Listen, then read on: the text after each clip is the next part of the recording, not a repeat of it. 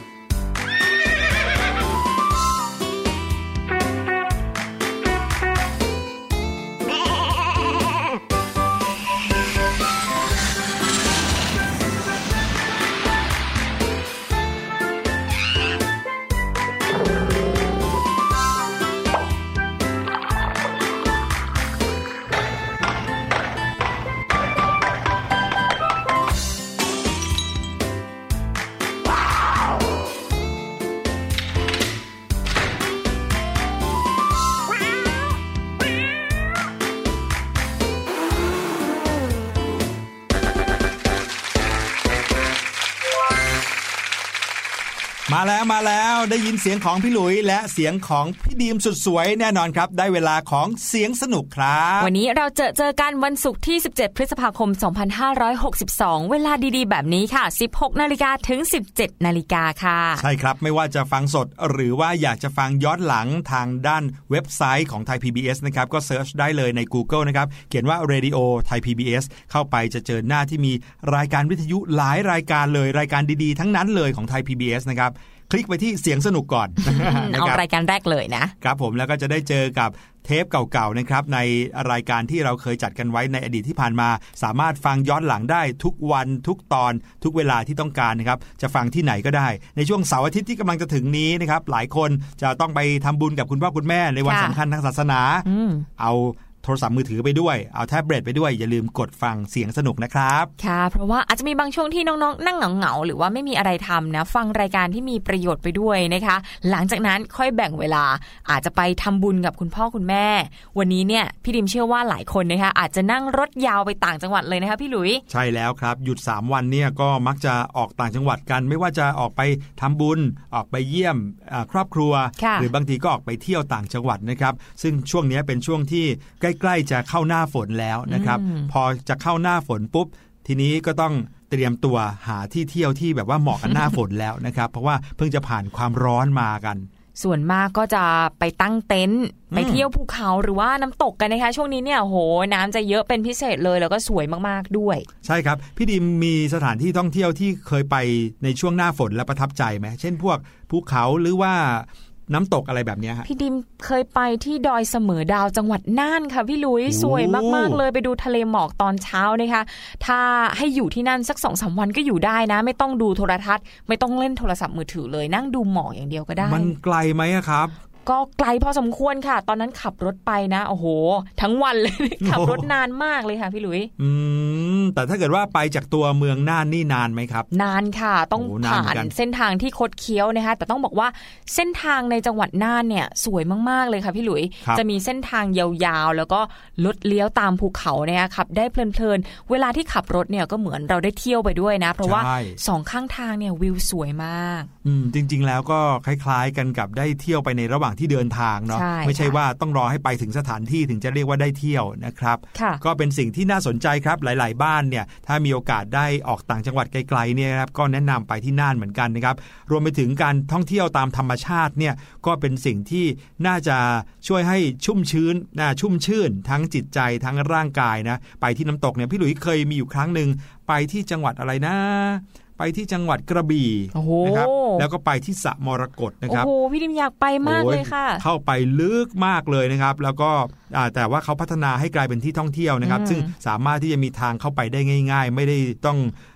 บุกป่าฝ่าดงเหมือนเมื่อก่อนแต่ว่านี้ต้องนะครับต้องจับเชือกเข้าไปใต้ถ้ำด้วยหรือเปล่าคะพี่หลุยอ๋ออันนี้เป็นในส่วนของสระที่มีคนเข้าไปได้เยอะครับอ๋อยังยังยังไม่ใช่แบบว่าต้องนั่งเรือผ่านเข้าไปแบบนั้นนะครับก็เป็นอีกที่หนึ่งที่เป็นที่ท่องเที่ยวที่คนเริ่มที่จะเยอะแล้วนะครับถ้าสังเกตดูดีๆนะครับสถานที่ไหนที่มีความสวยงามเป็นธรรมชาตินะครับแล้วมีคนเริ่มพูดถึงกันเยอะๆอีกแป๊บเดียวเท่านั้นเอง คนก็จะเยอะจนกลายเป็นทีเนี้ยไปถึงไปดูแต่คนอย่างเดียวก็มีนะครับค่ะแต่ว่าที่สำคัญนะคะเวลาที่เราไปเที่ยวไหนเนี่ยต่อให้มีคนเยอะจะเจอขยะเจออะไรเพิ่มมากขึ้นเนี่ยแต่ว่าเราต้องพึงระลึกไว้เสมอนะว่าเราจะต้องไม่ไม่ไปทำลายธรรมชาติเพิ่มเติมใช่ขยะที่เราเอาไปเนี่ยเราเก็บกลับให้หมดเลยนะคะไปทำลายไปทิ้งที่บ้านนะคะไม่ต้องทิ้งอะไรเหลือไว้ที่ธรรมชาติให้ธรรมชาติเนี่ย เป็นธรรมชาติแบบนี้ต่อไป คนอื่นๆเขามาเที่ยวเนี่ยเขาจะได้มีความสุขเหมือนเรานะคะใช่แล้วครับ รวมไปถึงการเก็บเอาอะไรกลับมาที่ไม่ใช่ของของเราด้วยบางคนนะ ไปทะเลหูอยากเก็บเปลือกหอยโอ้ไม่ได้ไปภูเขาอยากได้ก้อนหินอะไรเงี้ยอืมเอากลับมาเป็นที่ระลึก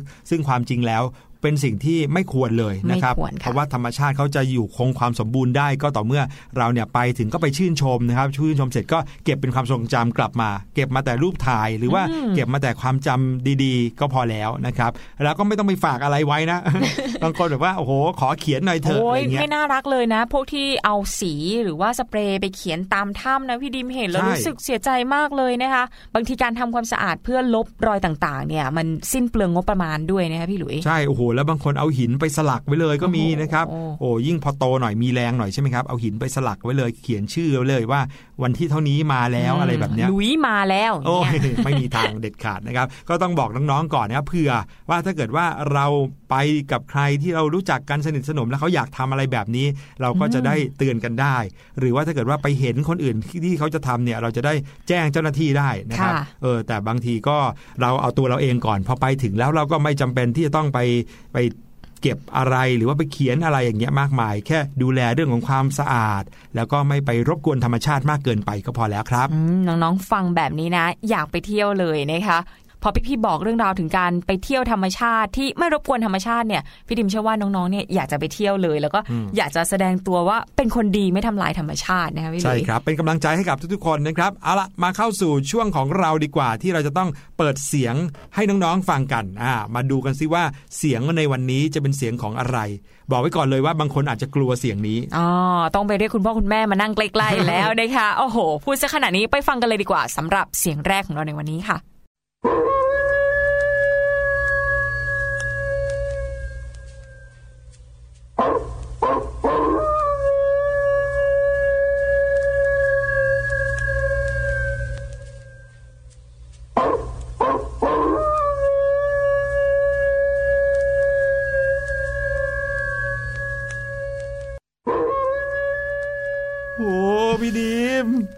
เนี่ยเอามาให้น้องๆฟังก็ไม่คิดว่าจะเป็นเสียงที่ฟังแล้วสยองขวัญขนาดนี้โอ้ยช่วยเปิดไฟในห้องอัดเพิ่มมากขึ้นได้ไหมคะพี่หลุยพี่ดิมกลัวไปหมดแล้วค่ะ จริงๆแล้วเนี่ยนะครับถึงแม้ว่าเสียงนี้จะเป็นเสียงที่เราฟังทีไรก็จะรู้สึกวิเวกวังเวงโหวเหวเนี่ยนะครับแต่ความจริงแล้วเนี่ยก็เป็นเสียงที่เกิดขึ้นตามธรรมชาติของสัตว์เหมือนกันครับอืมเป็นเสียงที่มีเหตุผลนะคะไม่ใช่อยู่ๆก็ร้องหอนขึ้นมานะคะเอ้าเรายังไม่ได้เฉลยเลยว่าเสียงที่เปิดให้น้องๆฟังเมื่อสักครู่นี้ คือเสียงของหมาหอนนั่นเองค่ะ ใช่ครับเสียงบู๊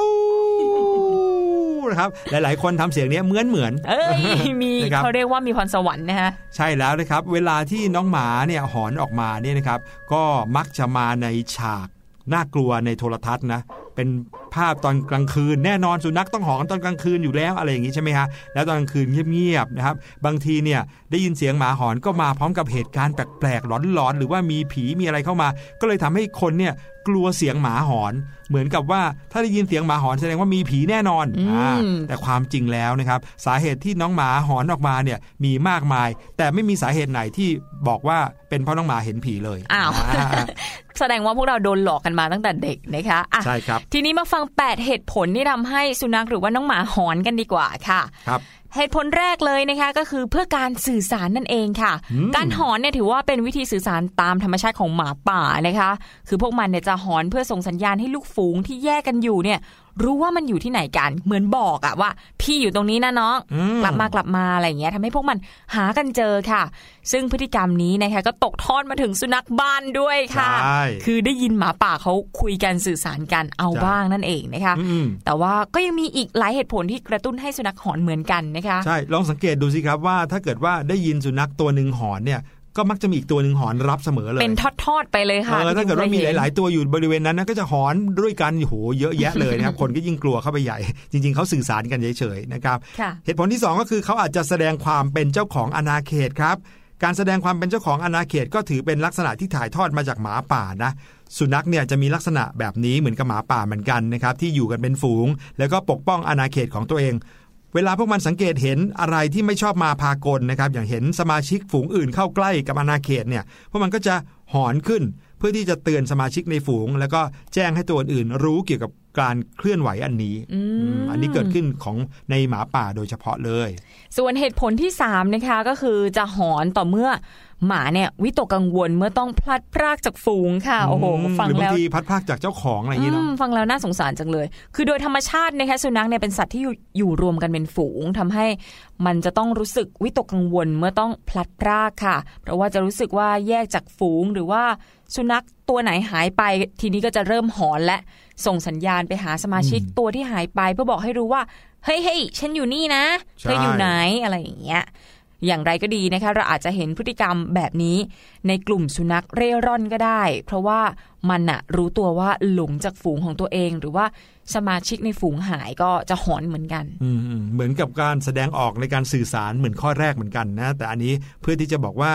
ไม่ไหวแล้วไม่อยากอยู่คนเดียวเลอยากอยู่คนยเดียวอะไรเงี้ยนะครับ ต่อไปก็คือ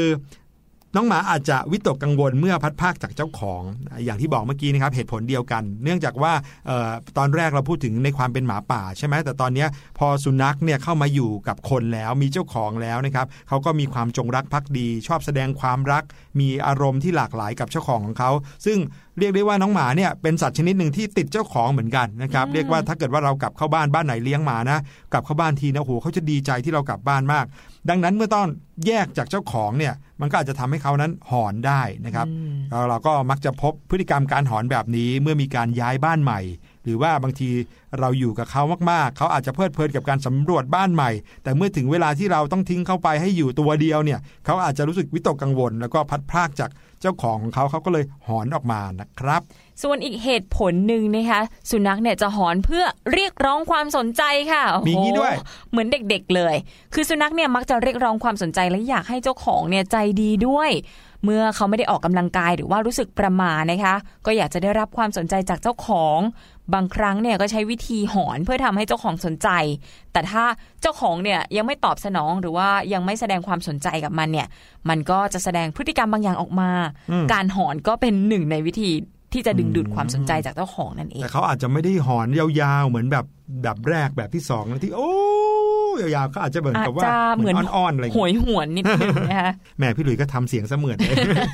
ต่อไปนะครับเป็นความรู้สึกที่ใกล้เคียงกันกับความรู้สึกที่เคยพูดมาเมื่อกี้ก็คือ ความรู้สึกโดดเดี่ยวนะครับอืมเมื่อน้องหมารู้สึกโดดเดี่ยว เพราะว่าถูกปล่อยให้อยู่ตัวเดียวที่บ้าน เขาก็จะรู้สึกเหงามากๆ และเขาก็อาจจะทำอะไรที่เขาไม่ได้ทำตามปกตินะครับ มีหลายคนก็บ่นนะครับ เมื่อเวลาที่ทิ้งให้น้องหมาอยู่บ้านเป็นเวลานานเนี่ย เขาจะกัดเฟอร์นิเจอร์อืมถ่ายใส่พรมบ้างนะครับ ไม่ได้ถ่ายรูปนะคือขับถ่ายใส่พรมนะครับ แล้วก็บางทีหอนออกมาด้วยนะครับ หรือบางครั้งไปส่งเสียงรบกวนเพื่อนบ้าน ซึ่งพฤติกรรมแบบนี้นะครับ สามารถพบได้ทั่วไปในสุนัขที่ถูกทิ้งอยู่บ้านตัวเดียวบ่อยๆโอ้โหน่าสงสารจังอีกเหตุผลหนึ่งที่สุนัขหอนนะคะก็คือปัญหาสุขภาพค่ะ คือบางครั้งเนี่ยสุนัขจะหอนเมื่อป่วย หรือว่ามีสิ่งผิดปกติเกิดขึ้นกับร่างกาย และเขากำลังรู้สึกเจ็บ ซึ่งเจ้าของเนี่ยจะต้องสังเกตให้ดีค่ะ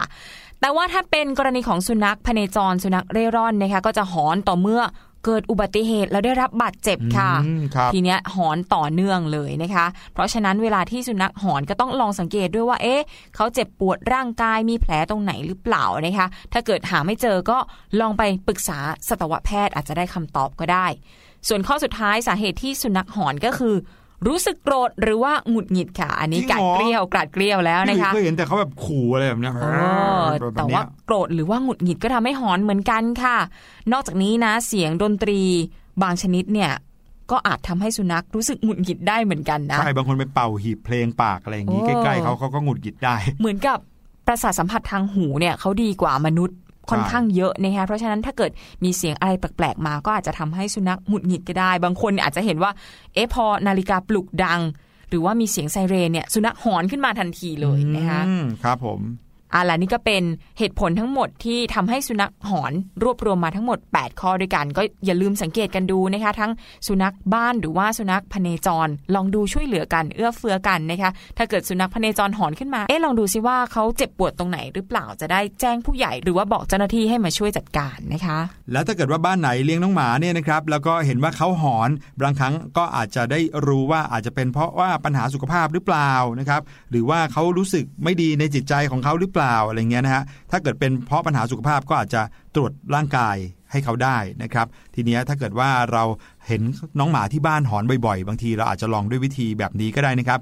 ถ้าเกิดว่าเราทำไปแล้วบางครั้งน้องหมาอาจจะเลิกหอนหรือว่าหอนน้อยลงก็ได้นะครับอย่างแรกที่สุดเลยก็คือ ลองพาเขาไปออกกำลังกายบ้างนะครับ การพาน้องหมาไปเดินเล่นออกกำลังกาย หรือว่าพาไปพบปะสุนัขตัวอื่นๆ อาจจะทำให้เขารู้สึกดี แล้วก็รู้จักการเข้าสังคมมากยิ่งขึ้นด้วยครับ นอกจากนี้นะคะ ก็ลองหากิจกรรมให้ทำด้วย อย่างเวลาที่น้องหมาอยู่ที่บ้านคนเดียวเนี่ยอาจจะหาของเล่นหรือว่าขนมขบเคี้ยวมาวาง หรือว่าซุกซ่อนให้เขาได้หา ได้ลองมีกิจกรรมต่างๆทำดูเวลาที่ไม่มีคนอยู่บ้านนะคะ ก็ช่วยแก้เหงาได้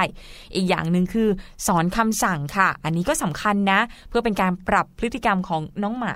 ข้อนี้เนี่ยอาจจะต้องใช้ความอดทนและเวลามากสักหน่อยนะคะ คือเจ้าของเนี่ยต้องออกคำสั่งให้เงียบ หรือว่าอย่าหอน ทุกครั้งที่น้องหมาเริ่มหอนค่ะ แล้วก็หากิจกรรมอย่างอื่นให้ทำแทนอย่างเช่นวางขนมบนจมูกน้องหมาเลยทำแบบนี้อืมน้องหมาหยุดหอนแน่นอน เพราะว่าหันไปสนใจขนมแทนนะคะ อืม ทีนี้เนี่ยนะครับถ้าเกิดว่าลองฟังดูดีๆ จะสังเกตเห็นได้เลยว่า วิธีการในการช่วยให้น้องหมาหยุดหอน หรือว่าเลิกพฤติกรรมการหอนเนี่ยนะครับหนึ่งวิธีสำคัญเลยก็คือการเอาใจใส่เขานั่นเองนะครับค่ะเอาใจใส่ว่าเขารู้สึกยังไง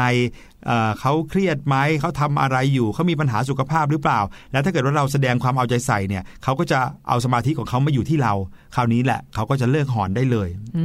มะนี่คก็รับเป็นความรู้ดีๆสำหรับ น้องๆนะคะบางคนเนี่ยเลี้ยงสุนัข หรือว่าบางใช่คนเนี่ยอาจจะไปบ้านคุณปู่คุณย่าแล้วมีสุนัขเนี่ยก็จะได้ใช่หัดสังเกตพฤติกรรมของสุนัขเอาไว้ จะได้ไม่ต้องกลัวเวลาหมาหอนนะคะ ครับผมเอาละครับ นั่นก็คือสิ่งที่เรานำมาฝากกันในช่วงแรกวันนี้นะครับเป็นเรื่องเกี่ยวกับการหอนของสุนัขนั่นเอง เดี๋ยวเราไปพักกันสักครู่นะครับกับเพลงเพื่อนสัตว์น่ารัก A ถึง Z เลยนะครับไปฟังทบทวนคำศัพท์กันหน่อย แล้วเดี๋ยวช่วงหน้ากับ Learning Song มาฟังเพลงเพราะๆกันครับ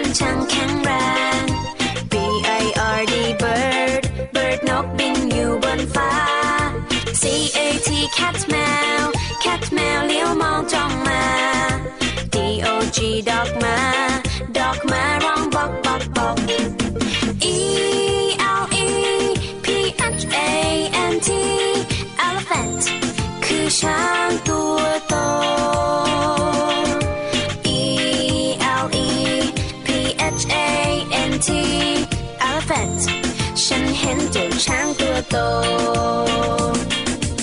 F I S H fish ปลา fish ปลาว่ายอยู่ในน้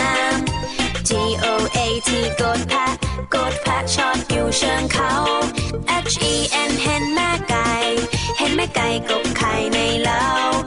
I N S E C T insect นั้นคือแมลง J E double L Y F I S H jellyfish เจ้าแมงกะพรุน K A N G A R double O kangaroo ดูสิดูจริงโจ้กระโดดไกล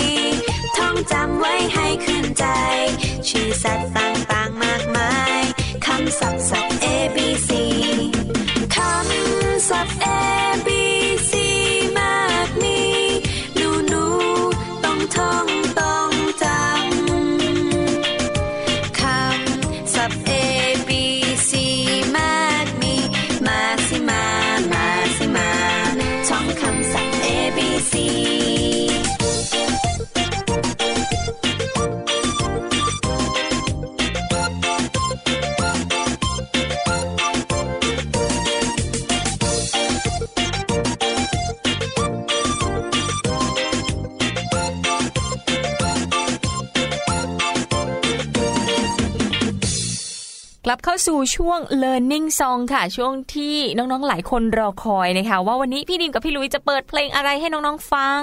ครับผมเป็นเพลงเพราะๆทุกๆ วันเลยนะครับ และแต่ละวันเนี่ยนะครับเพลงที่เปิดก็จะมีแง่คิดต่างๆ มากมาย หรือบางทีมีความรู้ให้เราไปติดตาม หาความรู้หาข้อมูลมาบอกเล่ากันต่อด้วย อืม เพราะฉะนั้นเพื่อไม่ให้เป็นการเสียเวลาไปฟังเพลงนี้กันเลยค่ะพาเรตผลไม้ค่ะ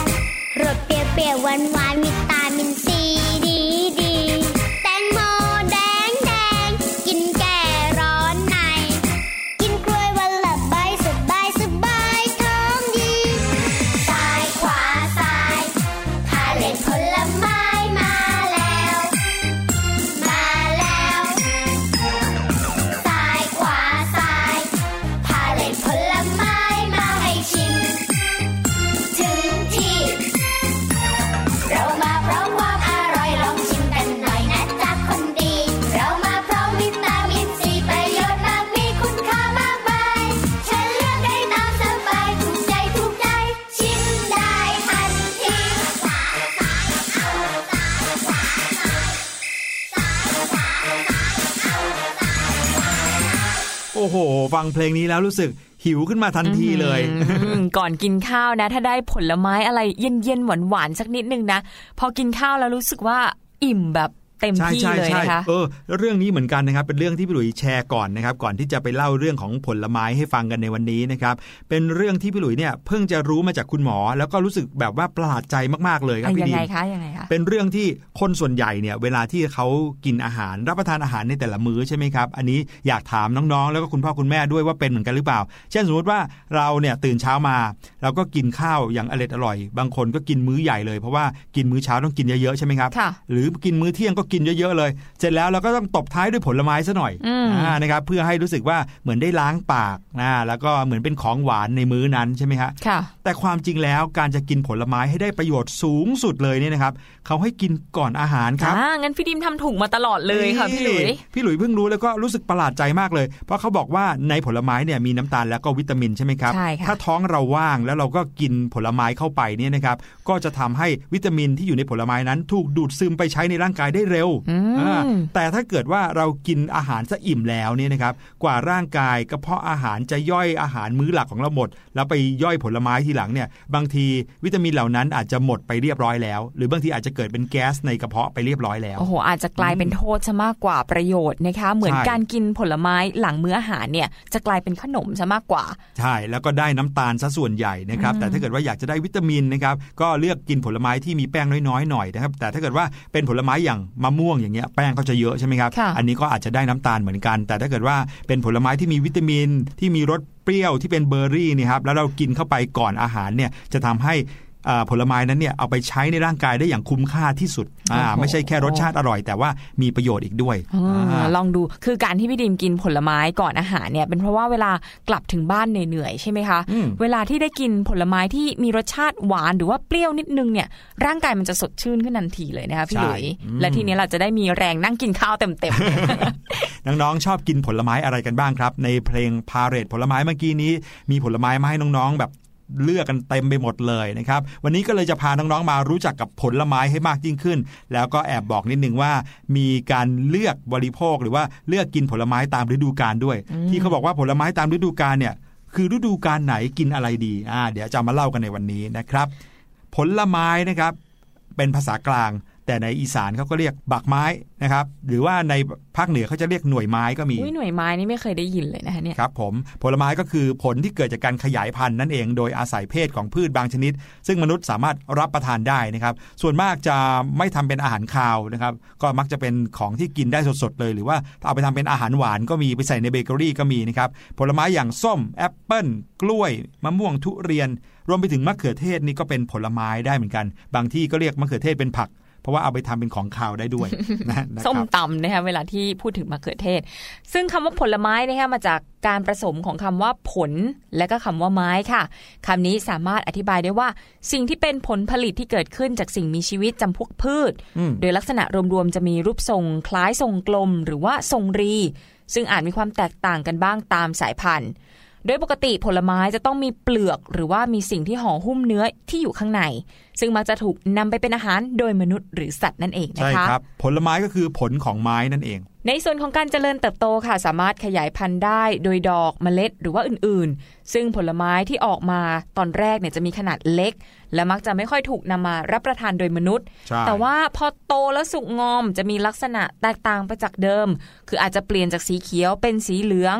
มีกลิ่นหอมและรสหวาน จนสามารถนำมารับประทานหรือว่าประกอบอาหาร ส่วนมากก็มักจะเป็นอาหารหวานค่ะ ครับผม ถ้าผลไม้สุกงอมเต็มที่ก็จะมีลักษณะที่ก่อให้เกิดประโยชน์ได้น้อยลงนะครับ เช่น บางครั้งเนี่ยก็อาจจะเน่าเสียหรือว่าบูดหรือว่ามีขึ้นรานะครับ แล้วก็จะหลุดร่วงจากต้นลงสู่พื้นดินหรือว่าพื้นน้ำกลายเป็นอาหารให้กับสัตว์ หรือว่าห่วงโซ่อาหารอื่นๆนะครับไม่ว่าจะเป็นแบคทีเรียจุลินทรีย์เนี่ยนะครับเขาก็จะกินกับผลไม้ ถ้าเกิดว่าน้อง เคยเห็นภาพผลไม้ที่เน่าแล้วเนี่ยนะครับน้องๆก็จะเห็นภาพจะเป็นเปลือกดำๆแล้วก็มีการยุบตัวลงไปนะครับ เสร็จแล้วเนี่ยนะครับก็จะมีเหมือนกับคราบขาวๆขึ้นมา พวกนี้นะครับก็คือสิ่งมีชีวิตขนาดเล็ก ที่ก็ได้ประโยชน์จากผลไม้ที่บูดเน่าแล้วเหมือนกันและการที่จะบอกได้ว่าเป็นผลไม้อะไรชนิดไหนเนี่ยก็ต้องมีสิ่งบ่งชี้อื่น ๆ ประกอบหลายอย่างนะคะ อย่างเช่น เปลือก ถ้ามีลักษณะเป็นหนามและแข็งข้างในสีเหลืองเนี่ย แน่นอนทุเรียนนั่นเองค่ะ แล้วถ้าเกิดว่าเป็นลูก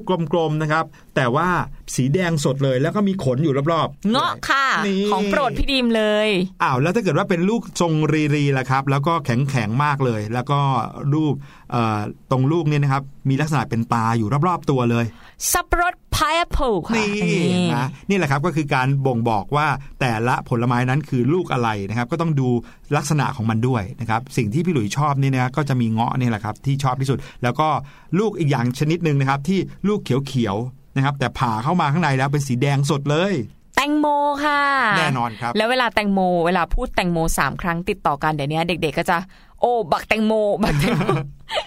นั่นแหละครับก็เป็นสิ่งที่เราคุ้นเคยกันเป็นอย่างดีกับผลไม้ ทีนี้เนี่ยนะครับผลไม้แต่ละชนิดน้องๆ เคยได้ยินไหมครับคำว่า เวลากินผลไม้ให้กินตามฤดูกาลค่ะอ่าทำไมต้องกินผลไม้ตามฤดูกาลด้วยเออข้อแรกเนี่ยอาจจะเป็นเพราะว่าในฤดูนั้นเนี่ยมีผลไม้ชนิดนั้นเยอะเพราะฉะนั้นเวลาซื้อเนี่ยก็จะได้ราคาถูกอย่างนั้นหรือเปล่าคะพี่หลุย ก็จริงด้วยครับ อันเนี้ยอย่างแรกเลยนะครับ และที่สำคัญที่สุดเลยก็คือมันจะสดอ๋ออืมถ้าเกิดว่าเราได้ผลไม้ตามฤดูกาลเนี่ยนะครับก็จะทำให้ได้ผลไม้ที่สดใหม่อร่อย แล้วก็หาได้ง่ายตามท้องตลาดนะครับอืมทีนี้มาไล่กันทีละเดือนเลยไหมคะว่า แต่ละเดือนเนี่ยควรจะกินผลไม้ชนิดไหนกันบ้าง ดีครับ ซึ่งต้องบอกว่าน้องๆ เตรียมกระดาษจดเอาไว้ให้ดีเลยนะคะ จะได้กินผลไม้ให้ถูกต้องตามแต่ละเดือนนะคะครับเริ่มที่เดือนมกราคมก่อนเลยนะคะ ผลไม้ที่แนะนำในเดือนนี้ก็คือ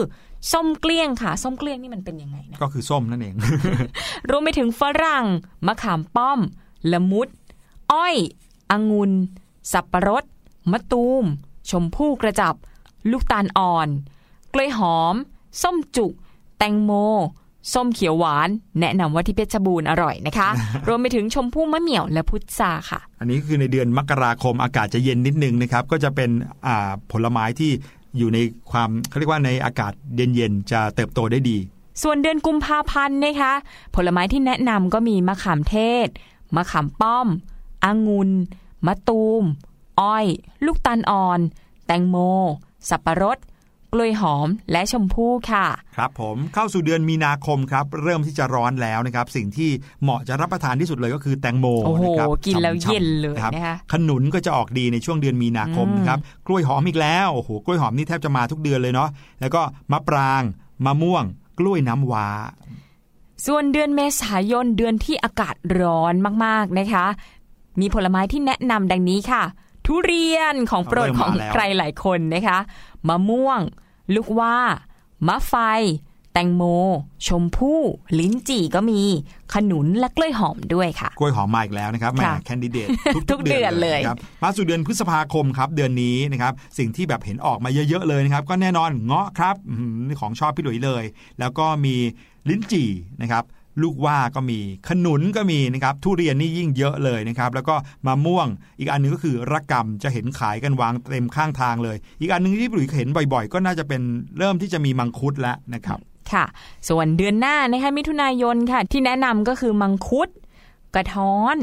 ระกำเงาะ ทุเรียน สับปะรด ขนุน และก็มะละกอสุกค่ะอืมแสดงว่ามะละกอนี่จะเริ่มมาสุกช่วงเดือนนี้นะครับ ก็คือเดือนเมษาพฤษภามิถุนาเนี่ยเราจะเห็นว่าทุเรียนเงาะนี่มาเยอะนะครับ ต่อไปเดือนกรกฎาคมนะฮะกล้วยจะมาเพียบเลย กล้วยไข่ กล้วยหอม กล้วยหักมุก กล้วยน้ำว้านะครับ กล้วยหลากหลายชนิดจะมาเยอะในเดือนกรกฎาคมนะครับ ส้มโอก็เพียบเลย มะยม สับปะรด แตงไทย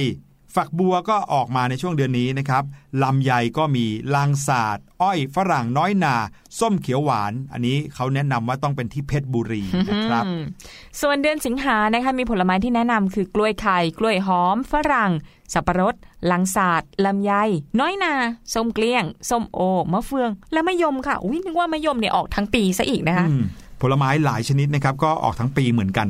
ส่วนเดือนกันยายนนะคะมีกล้วยไข่ กล้วยหอม กล้วยน้ำว้า ฝรั่งสับปะรด ส้มโอ มะยม องุ่น มะเฟือง มะกอกน้ำและลังสาดค่ะ มะกอกน้ำเอออันนี้เคยเห็นเหมือนกันแต่ไม่กินไม่ค่อยบ่อยนะครับ พอเข้าสู่เดือนตุลาคมนะครับจะมีกล้วยมาอีกแล้วนะครับ กล้วยไข่ กล้วยหอม กล้วยน้ำว้า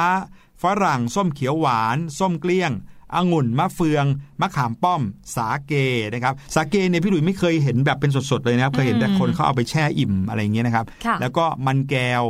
ขนุนลางสาดนะครับ ส่วนเดือนพฤศจิกายนนะคะมีกล้วยไข่กล้วยหอม กล้วยน้ำว้า ละมุด อ้อยมะละกอ แตงโม ฝรั่ง ส้มเขียวหวาน แนะนำว่าต้องเป็นส้มเขียวหวานบางมดด้วยอืมองุ่นมันแก้วแล้วก็มะขามป้อมค่ะ ครับผมอันนี้ก็คือเข้าสู่ฤดูหนาวนะครับส่วนเดือนธันวาคมครับกล้วยหอมกล้วยน้ำว้า ละมุด อ้อย พุทราแตงโม ฝรั่ง ส้มเขียวหวานองุ่นมะขามป้อม สับปะรด ชมพู่พุทรานี่พี่หลุยว่าจริง ๆ มีลำไยด้วยนะ แล้วก็ยังมีสตรอเบอรี่อ่าไม้เมืองหนาวนะคะเวลาที่อากาศเริ่มหนาวเนี่ยก็จะนึกถึงสตรอเบอรี่หรือว่าผลไม้ประเภทเบอร์รี่นะคะ ใช่ครับ น้อง ๆ ครับ ถ้าเกิดว่าฟังมาตั้งแต่เดือนมกราคมจนถึงเดือนธันวาคมเนี่ยน้อง ๆ จะสังเกตว่ามีผลไม้หลายชนิดเหมือนกันที่ออก ผลตลอดทั้งปี โดยเฉพาะกล้วยนั่นเองนะคะใช่แล้วพี่หยครับ กล้วยก็เลยกลายเป็นพืชเศรษฐกิจชนิดหนึ่งนะครับที่มีเกษตรกรนิยมปลูกกันเยอะมากเลยนะครับเพราะว่าให้ผลได้ง่าย แล้วก็ให้ผลได้ตลอดทั้งปีอีกด้วยนะครับแต่ว่าสำหรับผลไม้อีกหลายชนิดนะครับที่จะมีเฉพาะบางฤดูกาลเท่านั้นเนี่ยก็เลยทำให้เหมือนราคาจะสูงนิดนึงนะครับแล้วก็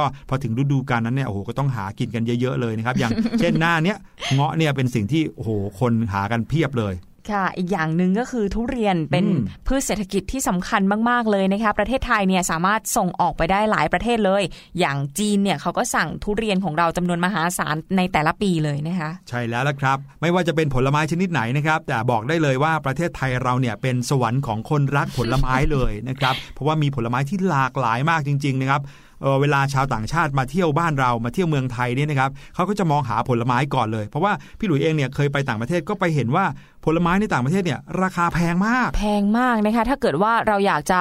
นึกจะอยากจะกินผลไม้ไทยในต่างประเทศเนี่ยโหหยุดความคิดเอาไว้ก่อนเลยใช่กลับมากินที่บ้านเราน่าจะคุ้มกว่านะคะพี่เวลาเขาขายเขาไม่ขายเป็นกิโลนะครับเขาขายเป็นลูกโหอืมเช่นเงาะอย่างนี้นะครับเงาะจะไม่สวยเหมือนบ้านเราเลยนะจะเป็นลูกเล็ก ๆ แล้วก็แบบดำๆหน่อยเนี่ยนะครับก็จะขายเป็นลูกลูกหนึ่งตกประมาณ 40 บาทอย่างโอ้เงี้ยโหลูกละ 40 บาท ใช่ครับ แล้วก็ยังมีผลไม้อีกหลายชนิดครับที่หน้าตาก็จะเหมือนกับไม่ไม่ไม่ไม่สวยแล้วก็อืมไม่อร่อยเหมือนอย่างบ้านเรา เพราะฉะนั้นครับน้องๆ เราอยู่ในประเทศที่ผลไม้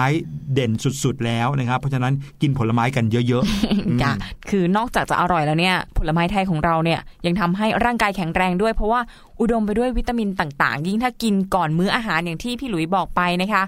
น้องๆก็จะได้รับประโยชน์จากวิตามินเต็มที่เลยนะคะใช่แล้วครับ นั่นก็คือเรื่องของผลไม้ไทย เอาล่ะเดี๋ยวเราไปพักกันสักครู่ครับ กับเพลงสักสองเพลง และเดี๋ยวช่วงหน้ากลับมาในช่วงเสียงแสนสนุกครับสบัดจินตนาการ สนุกกับเสียง เสริมสร้างความรู้ในรายการ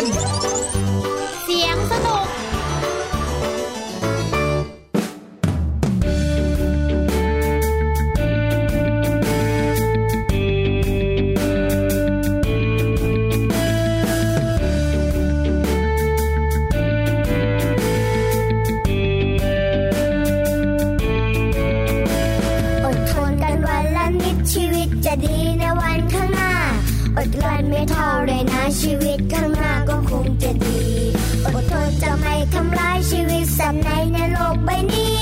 อดทนที่จะทำดีไม่หยิบไม่ช่วยขโมยของใคร อดกลั้นที่จะไม่แย่งของใครที่เขานั้นหวงแค่ไหนอดกลั้นไม่พูดอะไรที่มันไม่จริงและไม่เข้าทีอดทนที่จะไม่พูดไม่ทำอะไรที่มันไม่ดี อดกลั้นที่จับนานีและมีเมตตากันทุกเวลา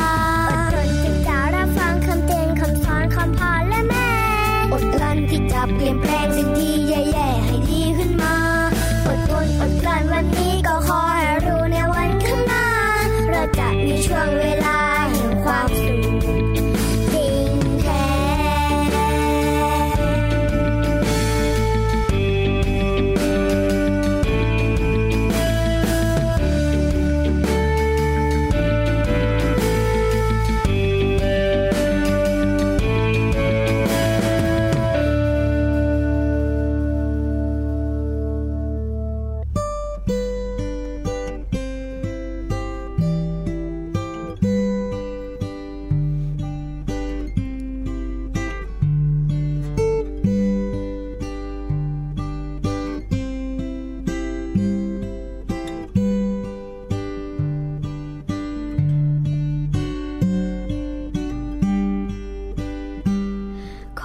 อ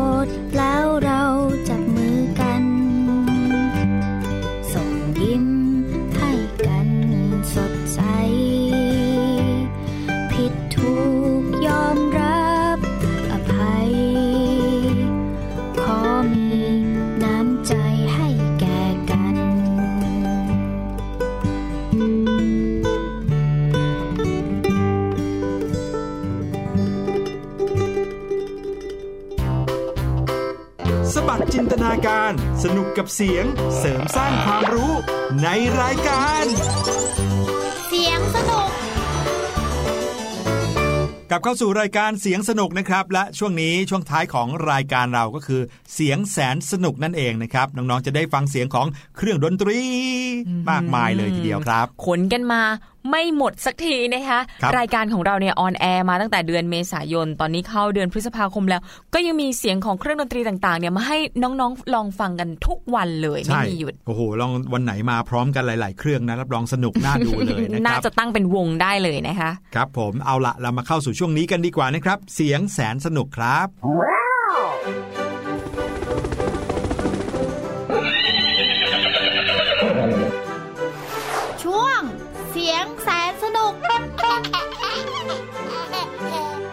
ช่วงเสียงแสนสนุกในวันนี้นะครับพาน้องๆมาฟังเสียงดนตรี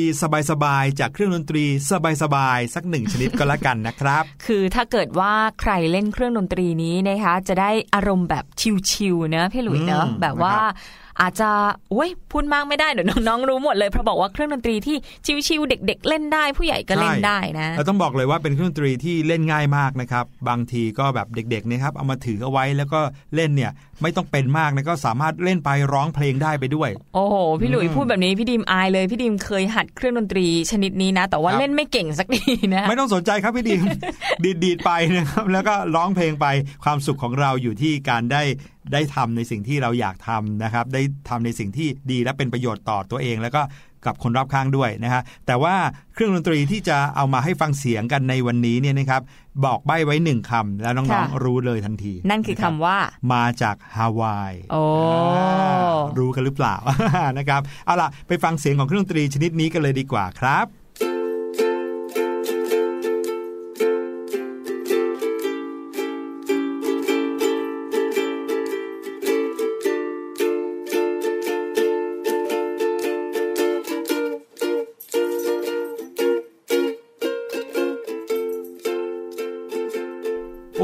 งเสียงของเครื่องดนตรีชนิดนี้แล้วอยากจะลุกขึ้นสายซ้ายสายขวานะครับสายไปสายมา ค่ะ เต้นดุกดิกดุกดิกนะคะเวลาได้ยินเสียงเครื่องดนตรีชนิดนี้นะ จะต้องนึกถึงชายหาดนะคะพี่หลุใช่ยครับ ต้นมะพร้าวอะไรเงี้ยแล้วก็แสงแดดนะครับ เพราะว่าเอ่อคนจะเล่นนี่นะครับเขาก็จะมี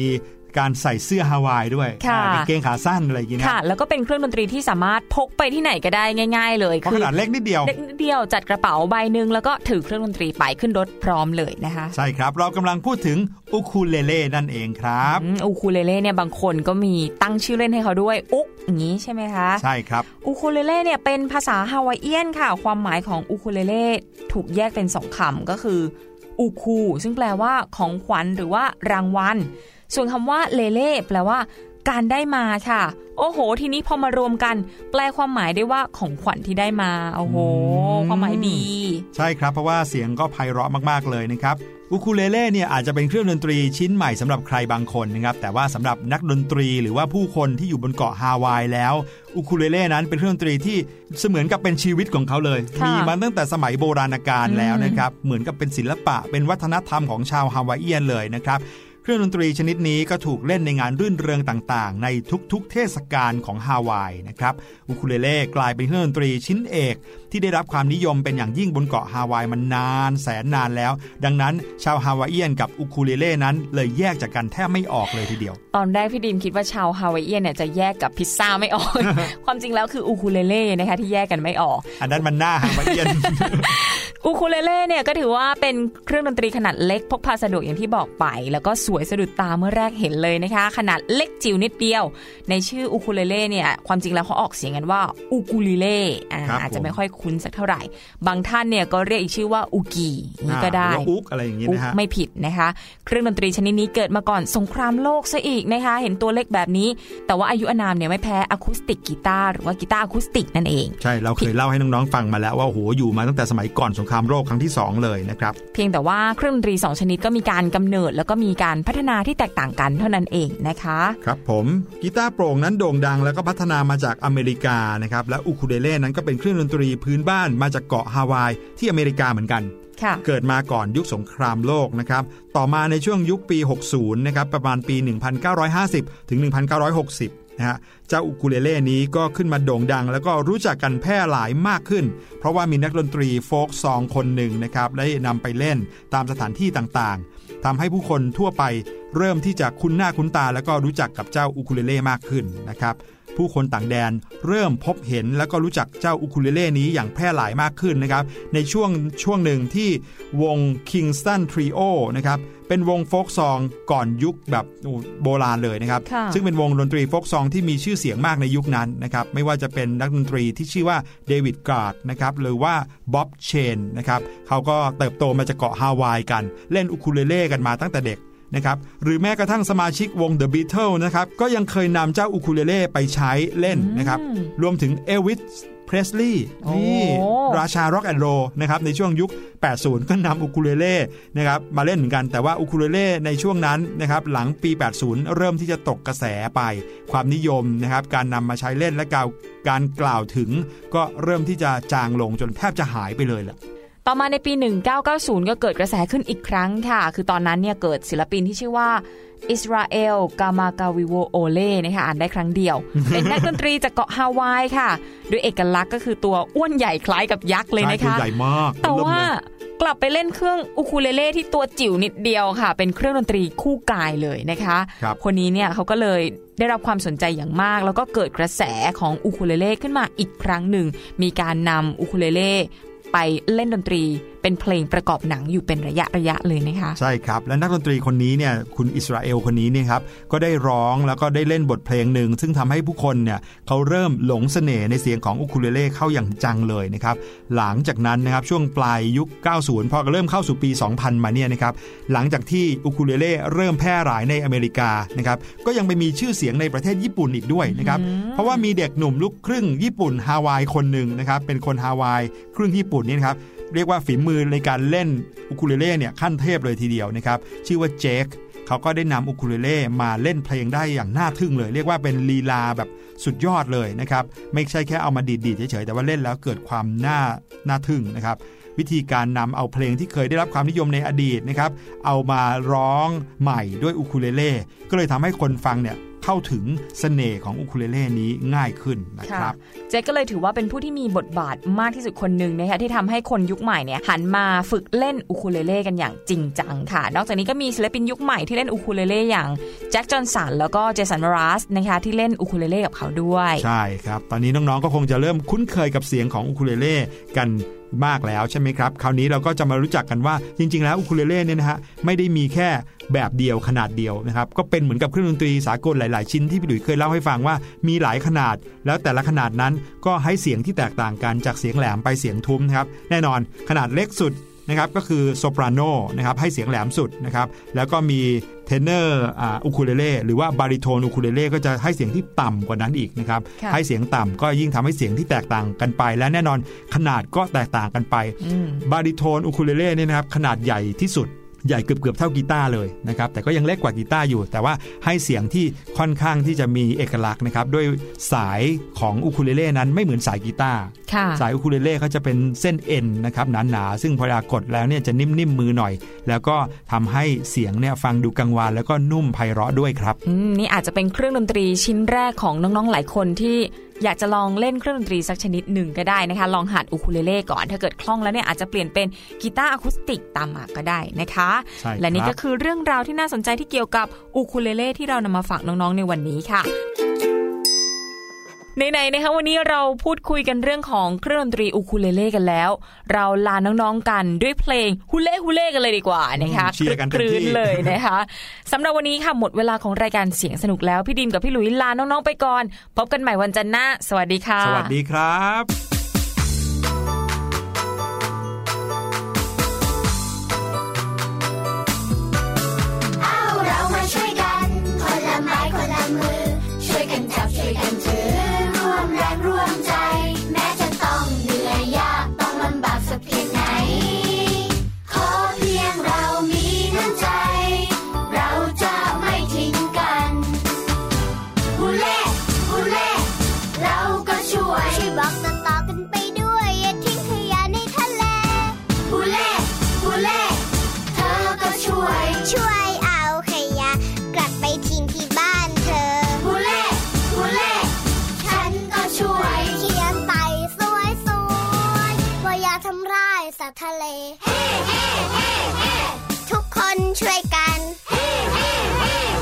ท้องทะเลบ้านของเรา สู้สู้สู้เรา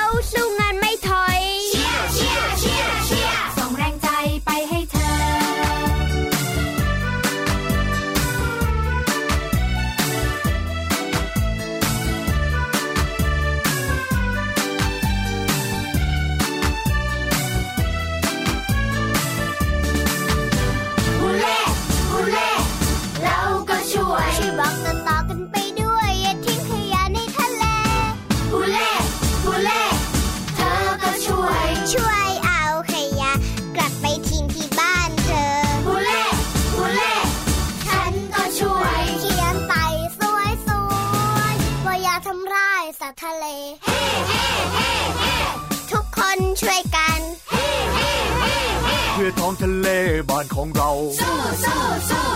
そ」